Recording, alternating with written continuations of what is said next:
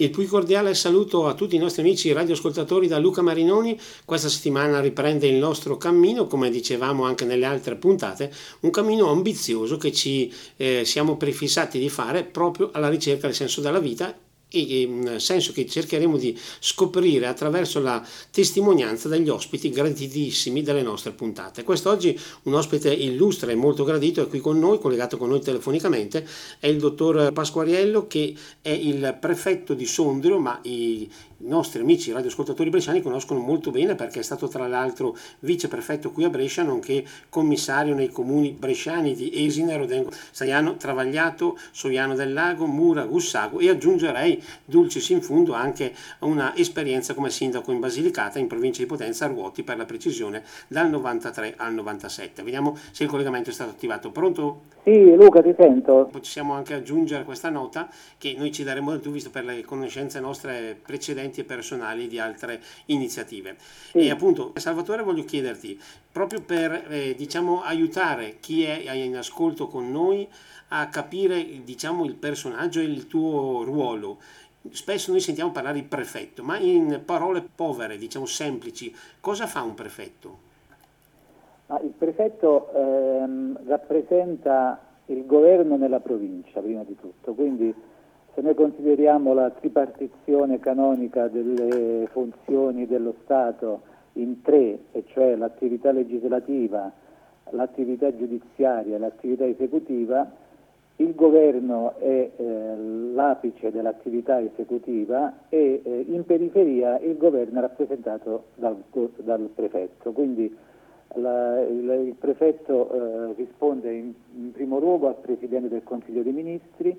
poi a tutti i ministri e in particolare al Ministro dell'Interno perché è incardinato nel Ministero dell'Interno. Quindi il prefetto eh, si occupa in provincia di varie materie. Eh, la materia più importante è l'ordine e la sicurezza pubblica e quindi presiede un organismo che si chiama Comitato Provinciale per l'ordine e la sicurezza pubblica del quale fa parte il presidente della provincia, il sindaco del, della città capoluogo di provincia ed eventualmente altri sindaci chiamati a farne parte in uh, relazione agli argomenti da trattare e poi i componenti fissi che sono il questore, il comandante provinciale dei carabinieri e il comandante provinciale della Guardia di Finanza e questo organismo è deputato alla programmazione di tutti i servizi di ordine pubblico sul territorio e a fare il punto su tutte le problematiche in modo da poterle affrontare insieme per prevenire turbative certo. alla sicurezza. Quindi anche solo nella nostra poi si occupa anche di protezione civile e allora a questo punto ehm, è in relazione al Dipartimento della Protezione Civile che eh, ehm, è incardinato presso la Presidenza del Consiglio dei Ministri. Sentite parlare spesso del commissario, del capo della protezione civile che è il dottor Borrelli. Ecco, i prefetti di, di tutta Italia si relazionano con lui quando c'è da fronteggiare un'emergenza di protezione civile di certe dimensioni, perché per eh, emer- eventi di più eh, basso livello se ne occupa lui direttamente con eh, gli enti locali, il, i vigili del fuoco e, e le forze dell'ordine. E, mentre per, appunto per gli eventi più importanti si raccorda con il Dipartimento che ehm,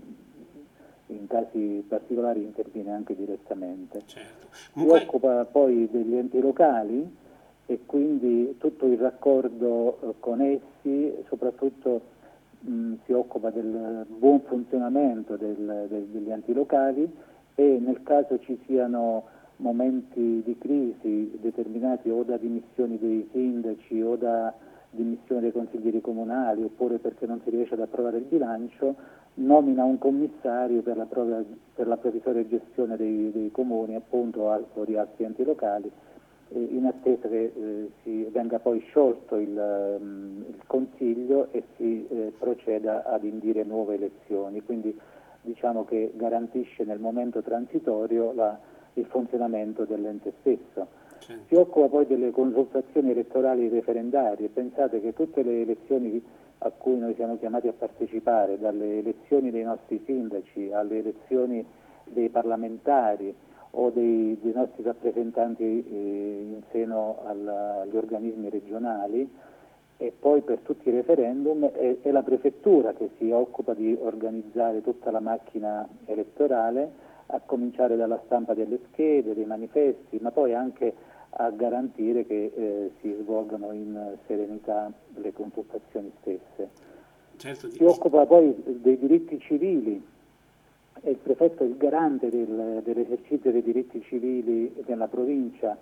eh, e poi dei diritti di cittadinanza, della condizione giuridica dello straniero, dell'immigrazione, del diritto di asilo. Voi pensate che c'è in prefettura il cosiddetto sportello unico per l'immigrazione e qui eh, confluiscono tutte le problematiche degli stranieri in provincia, a cominciare dai, eh, loro, dalle loro richieste di ricongiungimento familiare per poi passare stesse, agli stessi momenti in cui loro arrivano e permessi di soggiorno in collegamento con la, con la questura e tutta un'altra serie di problematiche e poi da un po' di anni, in particolare dal, quando a seguito della primavera araba eh, ci furono i, i, primi sbarchi in Italia di migranti, si occupa appunto del diritto di asilo in maniera ancora più eh, rilevante rispetto al passato. E si occupa infine anche del, del sistema sanzionatorio amministrativo per, eh, in quanto come eh, una sorta di giudice terzo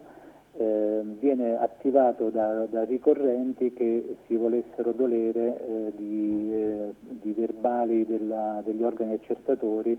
eh, per esempio per violazioni del, del codice della strada a questo punto il prefetto eh, è una, una, sorta di giudice, eh, nel senso che eh, rispetto all'organo accertatore e al ricorso di chi lo, lo, promuove deve decidere se la sanzione è stata applicata correttamente oppure se c'è una violazione di legge. Ecco, diciamo questo in linea di massima, però ce ne sono tantissime certo. altre di competenze. Beh, diciamo che... presente per esempio che c'è, c'è, quando c'è una problematica nelle industrie, nelle fabbriche, sui luoghi di lavoro, si va dal prefetto per cercare delle mediazioni di carattere sociale e il prefetto molte volte riesce a trovare delle soluzioni prima che si eh, vada avanti in sede giudiziaria oppure prima che si chiuda addirittura una, un'industria o un'attività mh, produttiva. E poi, come vedi anche dalla cronaca eh, di questi giorni o degli ultimi mesi, il prefetto è stato colui che in provincia si è occupato di far applicare i decreti del Presidente del Consiglio dei Ministri in materia di emergenza per contenere il, il contagio da coronavirus. Eh, noi abbiamo addirittura eh, valutato le varie istanze delle aziende per poter proseguire ed essere legittimate a rimanere aperte durante l'emergenza, soprattutto questo mi riferisco al periodo di marzo, aprile, maggio, mentre in questa seconda fase le attività produttive sono rimaste aperte e ci siamo occupati di tutto il resto. Insomma, è un momento di snodo di, di varie eh, attività in provincia e poi ecco una cosa importante che volevo sottolineare, c'è un organismo in prefettura che si chiama Conferenza Provinciale Permanente ed è un organismo che eh, riunisce intorno a un unico momento di confronto tutte le amministrazioni periferiche dello Stato e le fa dialogare con gli enti locali, con eh, il mondo del, um, delle attività produttive e quindi con eh, le, le, associazioni di categoria, con i sindacati e insieme si affrontano dei problemi. Per esempio, per dirtene una, io da, da maggio sto riunendo questo, um, una, una, sezione di questa conferenza eh, proprio per garantire il, il, diritto allo studio e fare in modo che si raccordino i trasporti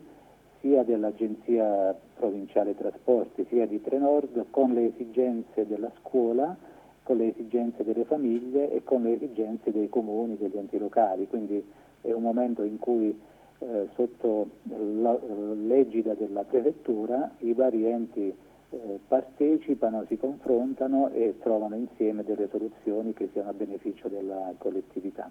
Però ecco, per chi voglia approfondire ci sono poi tantissime altre competenze che ora eh, tralascio, ma comunque l'attività in prefettura è molto intensa ed è ricca di, di impegni. Certamente una, eh, anche in questa nostra sorta di quadro introduttivo un'attività tanto ampia e tanto vasta quanto ricca di responsabilità che però tra virgolette non ti ha impedito anche nel corso della tua carriera di interessarti anche della tua comunità e qui c'è l'esperienza da sindaco. Sì, l'esperienza di sindaco è arrivata quando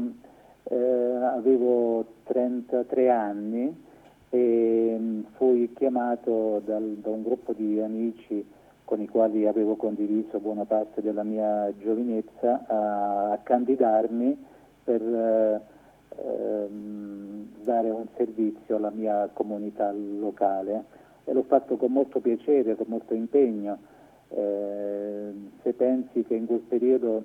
era appena giunto in famiglia il terzo bimbo, e mi è pesato dal punto di vista familiare perché ho dovuto rinunciare a tanti momenti belli che un papà può avere in famiglia,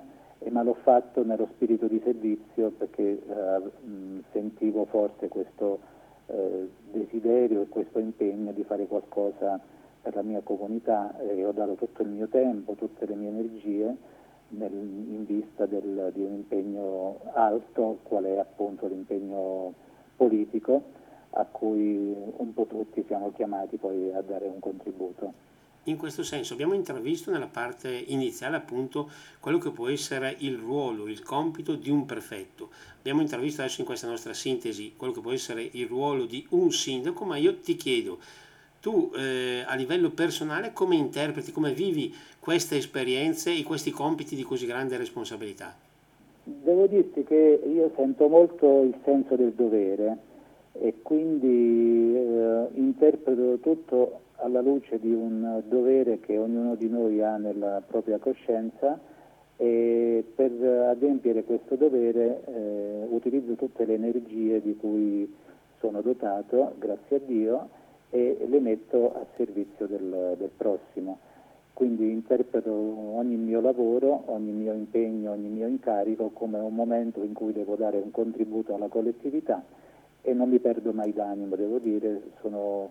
contento di avere un carattere forte, determinato e vado avanti per la, per la mia strada. Ecco, conoscendoti Salvatore, eh, permettimi anche di aggiungere non solo diciamo, stretto, la stretta osservanza della legge, ma anche una, un occhio di riguardo costante all'aspetto umano. Possiamo aggiungere questo ulteriore particolare? Certo, certo. Devo dire che se mi arriva qualche riconoscimento anche da amici e da conoscenti, è proprio questo, che eh, vedono in me una persona che eh, va oltre il eh, momento come dire, formale del, del, rapporto di lavoro, del rapporto di impiego, del rapporto di, di conoscenza mh, come dire, provvisoria, nel senso che in ogni contatto mh, mi piace vedere di fronte a me un uomo eh, con le sue problematiche, con le sue aspettative, con le sue speranze e quindi ci metto del mio per fare in modo che eh, si possa sempre avere un arricchimento reciproco nel rapporto che si instaura a beneficio di entrambi. E quindi di, di, questo sono orgoglioso perché mi rendo conto che è un dono eh, che ho ricevuto, che appunto mi approccio alla realtà non con distacco ma eh, con una partecipazione emotiva importante. Ecco, stavo dicendo considerazioni che in questo nostro presente mi sembrano purtroppo troppo spesso sottovalutate oppure trascurate. Ma devo dire che siamo presi dal vortice della, dello stress de, delle corse quotidiane, per cui eh, difficilmente ci, ci, fermiamo sia a riflettere eh, su, su, varie cose importanti, sia a eh, intrattenere rapporti più intensi, perché la, la nostra vita è sempre in corsa e quindi gli impegni sono molteplici e vedo che si fa fatica un po' dappertutto a coltivare i rapporti come andrebbero coltivati. Capita magari di correre, correre, a volte eh, non si sa però neanche dove si vuole arrivare probabilmente. probabilmente sì, perché tra l'altro ehm, se, se, diamo un'occhiata all'ultimo rapporto del Censis che è stato pubblicato proprio all'inizio del mese, notiamo che eh, siamo presi più che da valori e da obiettivi, da, da una rabbia eh, per quello che sta succedendo e quello che ci succede, che poi non spiega tanto, tanto correre. Quindi devo dire, eh, siamo, siamo, in una fase eh, di, di, di, di riflessione acuta per cui non abbiamo ben chiaro dove vogliamo andare. E certo, una fase come questa è anche utile un po' per farci riflettere, lo dicevamo prima, noi cerchiamo magari tanti aspetti dal potere al denaro o cose di questo genere che però come stiamo vedendo in questo periodo mi sembra che probabilmente non sono le cose più importanti, o meglio le cose che caratterizzano la nostra vita.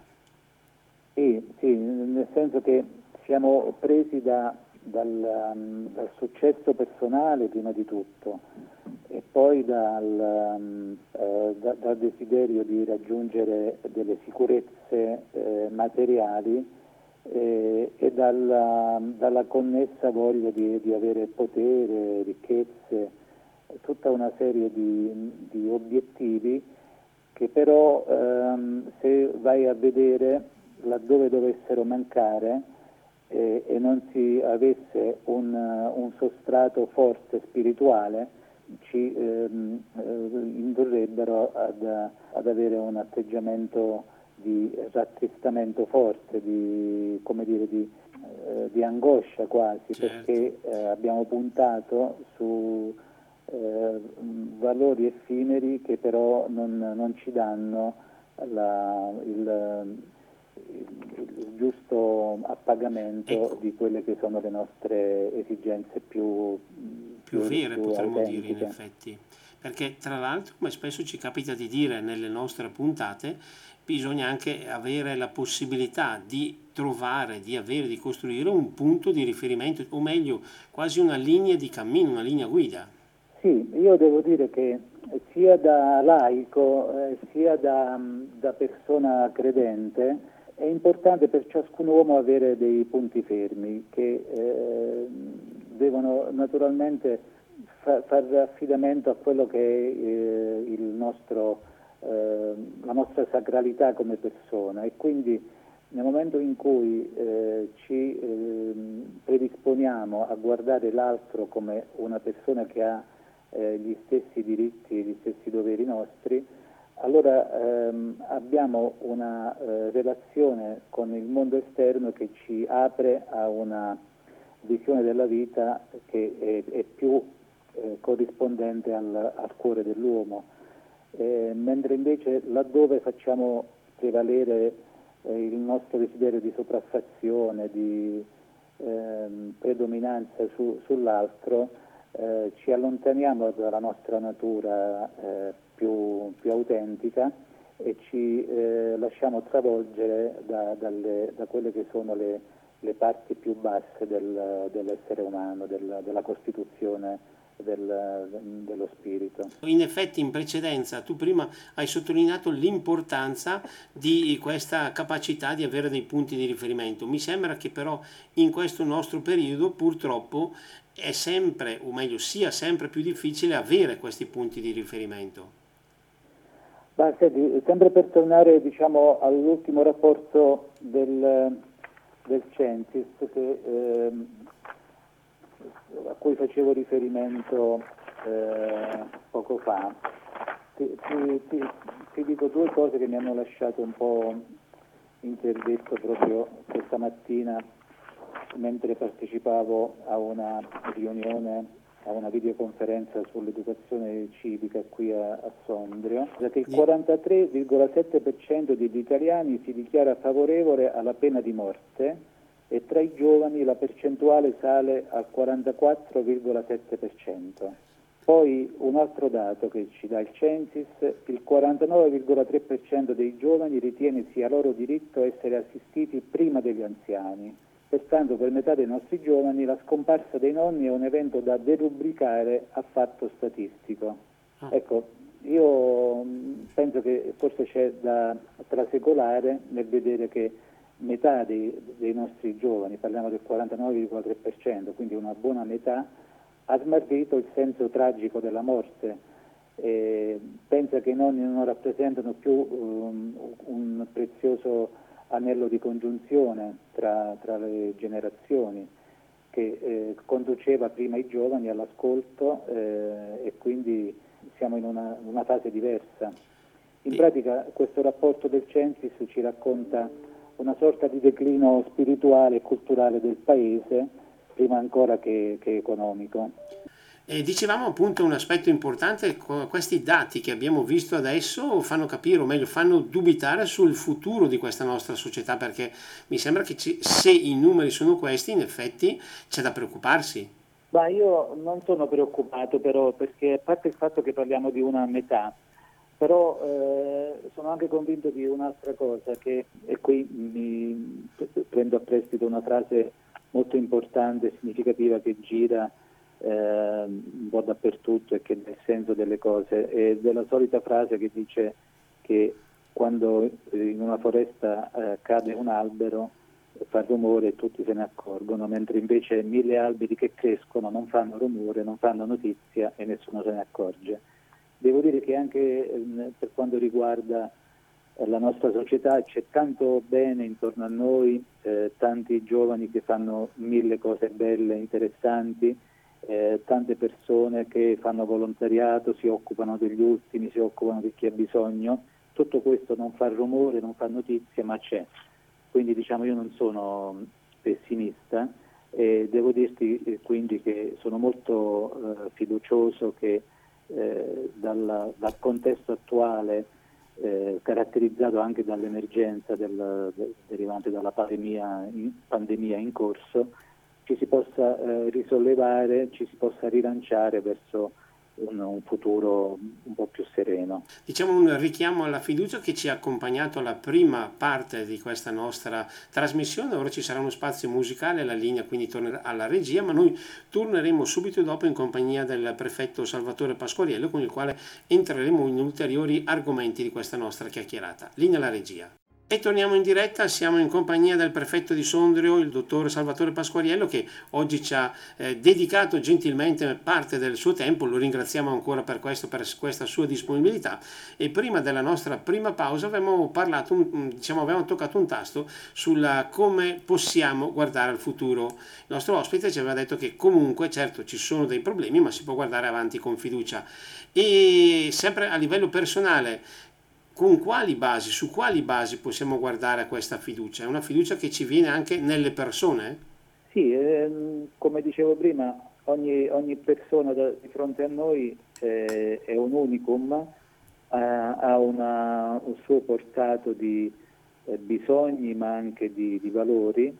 e quindi nel rapporto costruttivo con ciascuna persona di fronte a noi possiamo pensare a una società che eh, si basi sul rispetto reciproco, se non proprio sul, ehm, su qualcosa di più, che per chi ha una visione trascendente può essere quello che è l'amore per il prossimo. Eh, ma non, non, è necessario scomodare le religioni, io penso che già applicando alla lettera la nostra bella Costituzione repubblicana, che è fondata sul principio di solidarietà, possiamo eh, camminare nella direzione di avere un rapporto nuovo, sempre nuovo con eh, chi eh, incontriamo. Eh, e quindi diciamo e questa è un po' la base della, ehm, no- del nostro vivere insieme, un rispetto eh, in quanto persone, un rispetto reciproco e quindi sulla base di questo costruire eh, la, la, le relazioni. Certo, il nostro che, presente eh, ma anche il nostro futuro. Quindi, ecco, in questo senso un'altra annotazione. Dicevamo in precedenza, abbiamo sfiorato il tasto dell'emergenza sanitaria che stiamo vivendo. Questa emergenza spesso e volentieri però ha quasi un po' avuto il risultato di isolare le persone, anche questo è un grosso problema. Lo abbiamo, lo abbiamo registrato eh, ed infatti come sai ci sono al lavoro psicologi, sociologi proprio per dare una mano alle persone in difficoltà. Del resto è una caratteristica di questa emergenza quella di costringerci ad evitare eh, rapporti e incontri non necessari, non indispensabili e però tutto questo provoca un, un isolamento, un isolamento sia eh, da parte delle persone più anziane che eh, devono eh, incontrare il meno possibile delle pers- altre persone, soprattutto giovani che potrebbero portare il virus a casa loro e sia in generale di tutti i soggetti perché mh, più si evitano i contatti e meno ci, eh, ci si mette a rischio è una caratteristica di questa, di questa pandemia. Hai ragione, c'è eh, il rischio di un isolamento che può, può, portare anche ad una nevrosi, può anche portare a, a una depressione, insomma eh, bisogna stare molto attenti e fortificarsi sempre di più sul, sul, sulla ricchezza interiore che ognuno di noi ha. In questo senso, parlando di isolamento, c'è un altro aspetto che ti vorrei diciamo, sottoporre, che vorrei analizzare con te può esserci anche il, la conseguenza di eh, escludere le altre persone dalla nostra porta, dalla nostra casa, dalla nostra vita? Ma eh, anche oggi il Presidente del Consiglio eh, ha detto che questa pandemia può acuire le differenze che ci sono eh, proprio perché eh, ha un effetto eh, devastante sulle relazioni umane. E da un altro punto di vista molto più come dire, eh, spirituale, vorrei eh, usare questo termine, eh, rischia appunto di, di, farci allontanare dalle persone che eh, sono più vicine a noi perché ehm, potrebbe in qualche modo eh, creare delle abitudini, delle, de, dei modi di fare che ehm, ci, ci, lasciano eh, ci lasciano mm, fermare eh, nel, nel, ai nostri eh, bisogni, al nostro sguardo ridotto, senza pensare al bisogno di, di chi eh, prima era più vicino a noi e che avevamo più occasioni di vedere, di sentire e di, di accudire. Nella nostra trasmissione cerchiamo anche di dare eh, la ricetta, o meglio, ricetta è una parola un po' eh, grossa, tra virgolette, però cerchiamo di capire quello che possa essere il senso della nostra vita. A livello tuo personale, quale risposta potresti darmi a questa domanda? Prima, innanzitutto, esiste un senso della vita e seconda, qual è questo senso? Ma guarda, questo, questa è una domanda difficilissima, siamo tutti in cammino, siamo tutti alla ricerca di un senso. E certo eh, la cosa più naturale che mi viene da dire è che penso sia un po' nel cuore di ciascun uomo è che la vita non può finire con la morte, quindi c'è questo bisogno di, di trascendenza nel cuore di ciascun uomo e quindi vorrei dirti quello che penso, è che il senso della vita è proprio eh, un un, um, un, impegno a fare tutto bene qui eh, su questa terra per essere eh, pronti ad, una, ad, un passaggio che eh, ci consente poi di recuperare e di, di accogliere e di mh, investire ulteriormente quello che abbiamo fatto nel, negli anni della nostra vita. Quindi io penso che come dice qualcuno, a fare del bene non si sbaglia mai. Eh, eh, vorrei proprio dire questo, che il senso della vita è proprio quello di, di essere vicini a, al nostro prossimo, a, addirittura a farci prossimo a chi eh, ne ha bisogno, a chi incontriamo lungo il nostro percorso. E penso che la soddisfazione che, che viene dal sentirsi utile, dal sentirsi utili, dal, dal, dal sentire di aver fatto eh, bene il proprio lavoro, di essersi impegnati con coscienza, eh, con tutte le, le, energie, con tutte le forze, sia, sia impagabile. Diciamo che, che, questo è un po' il, senso della vita, cioè fare bene le cose che dobbiamo, siamo chiamati a fare e farle in vista di un, eh, di un momento ulteriore in cui possiamo fermarci, guardarci indietro e dire che è valsa la pena fare quello che abbiamo fatto. in questo senso anche un cammino nel quale possiamo eventualmente riflettere giorno per giorno su quello che stiamo facendo. Certo, eh, dobbiamo trovare nel, nel, nella giornata un momento in cui ci fermiamo a pensare, a riflettere.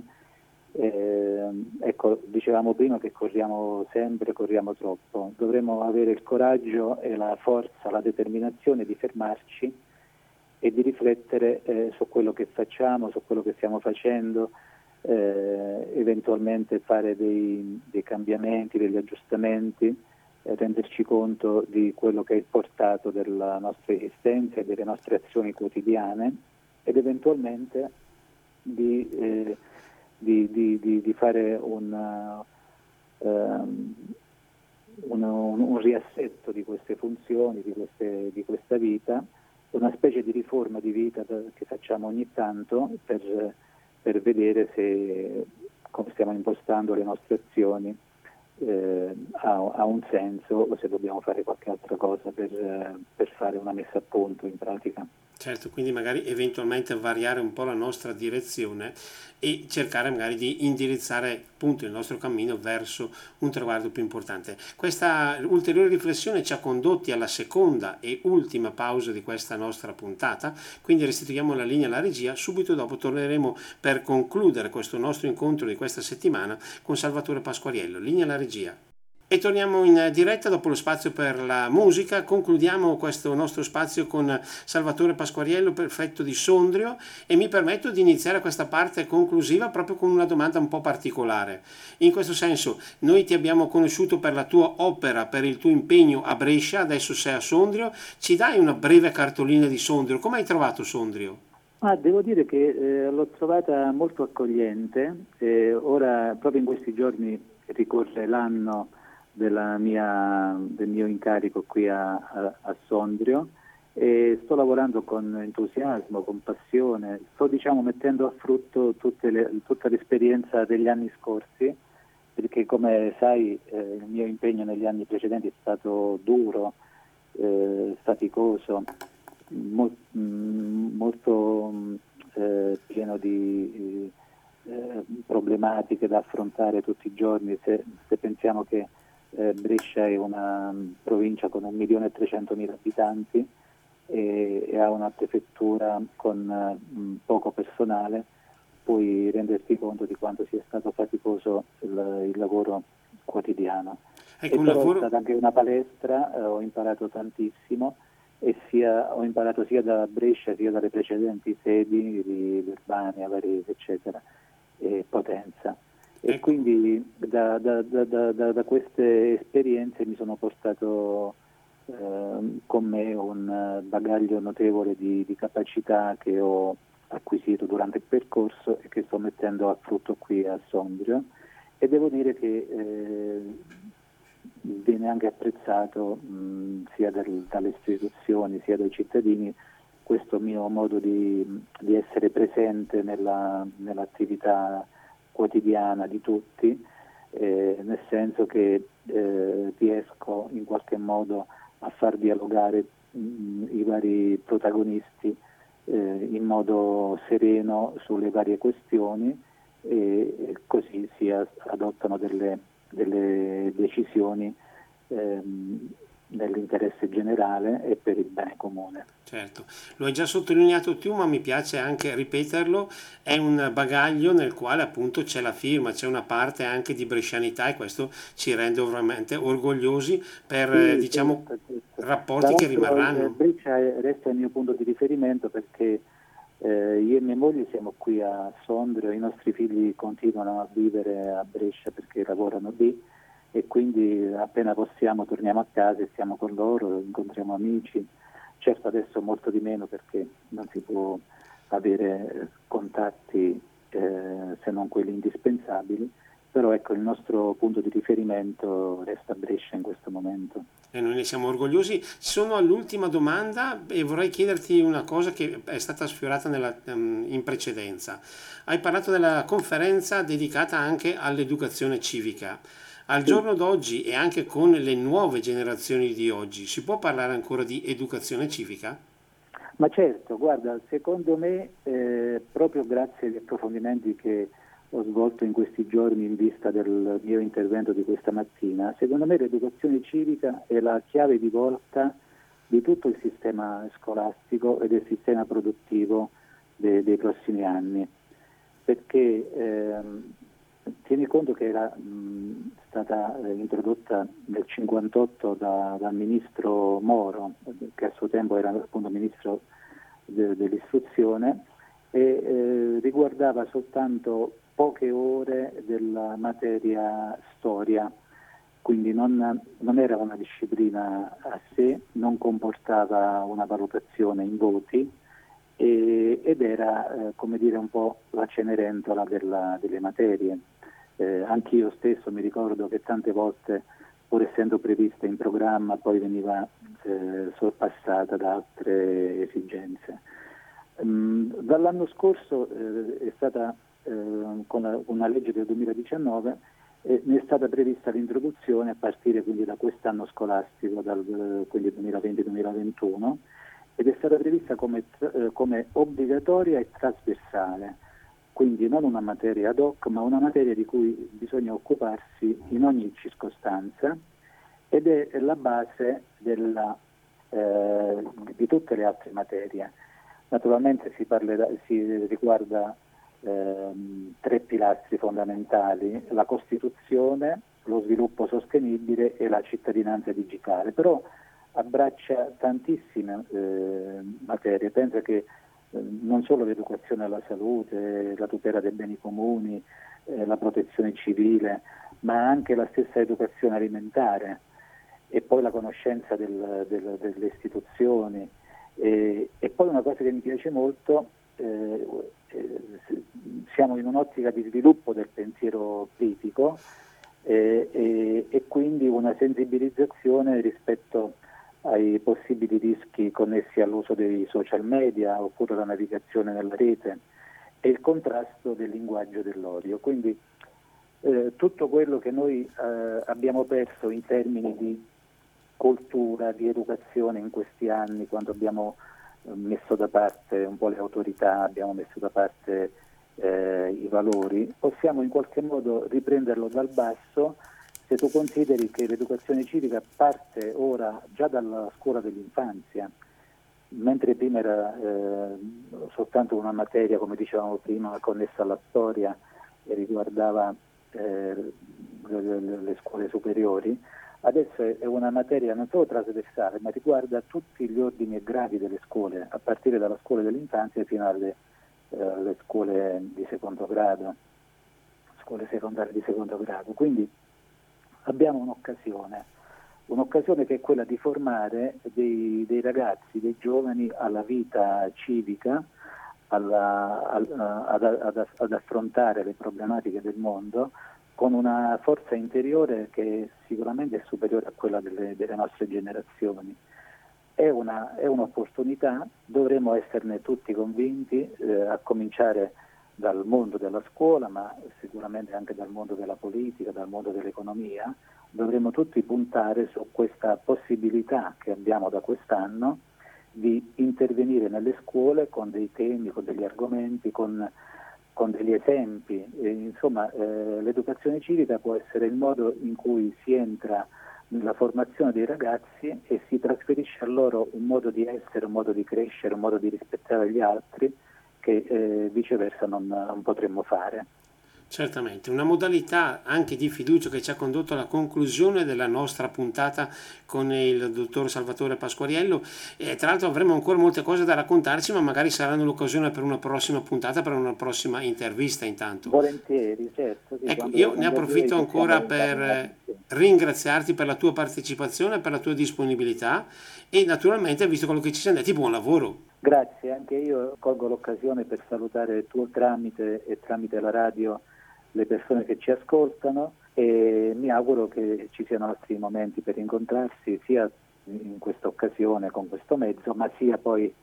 quando sarà possibile a Brescia e dintorni nel, nelle occasioni future. Con abbracci senza distanziamento. Grazie quindi al prefetto di Sondrio, Salvatore Pasquariello, il nostro spazio a questo punto è esaurito, vi ringraziamo per averci accompagnato in questa puntata di questa settimana, naturalmente grazie per averci seguito, speriamo di aver richiamato la vostra attenzione, l'appuntamento è alla prossima settimana, buon proseguimento di giornata.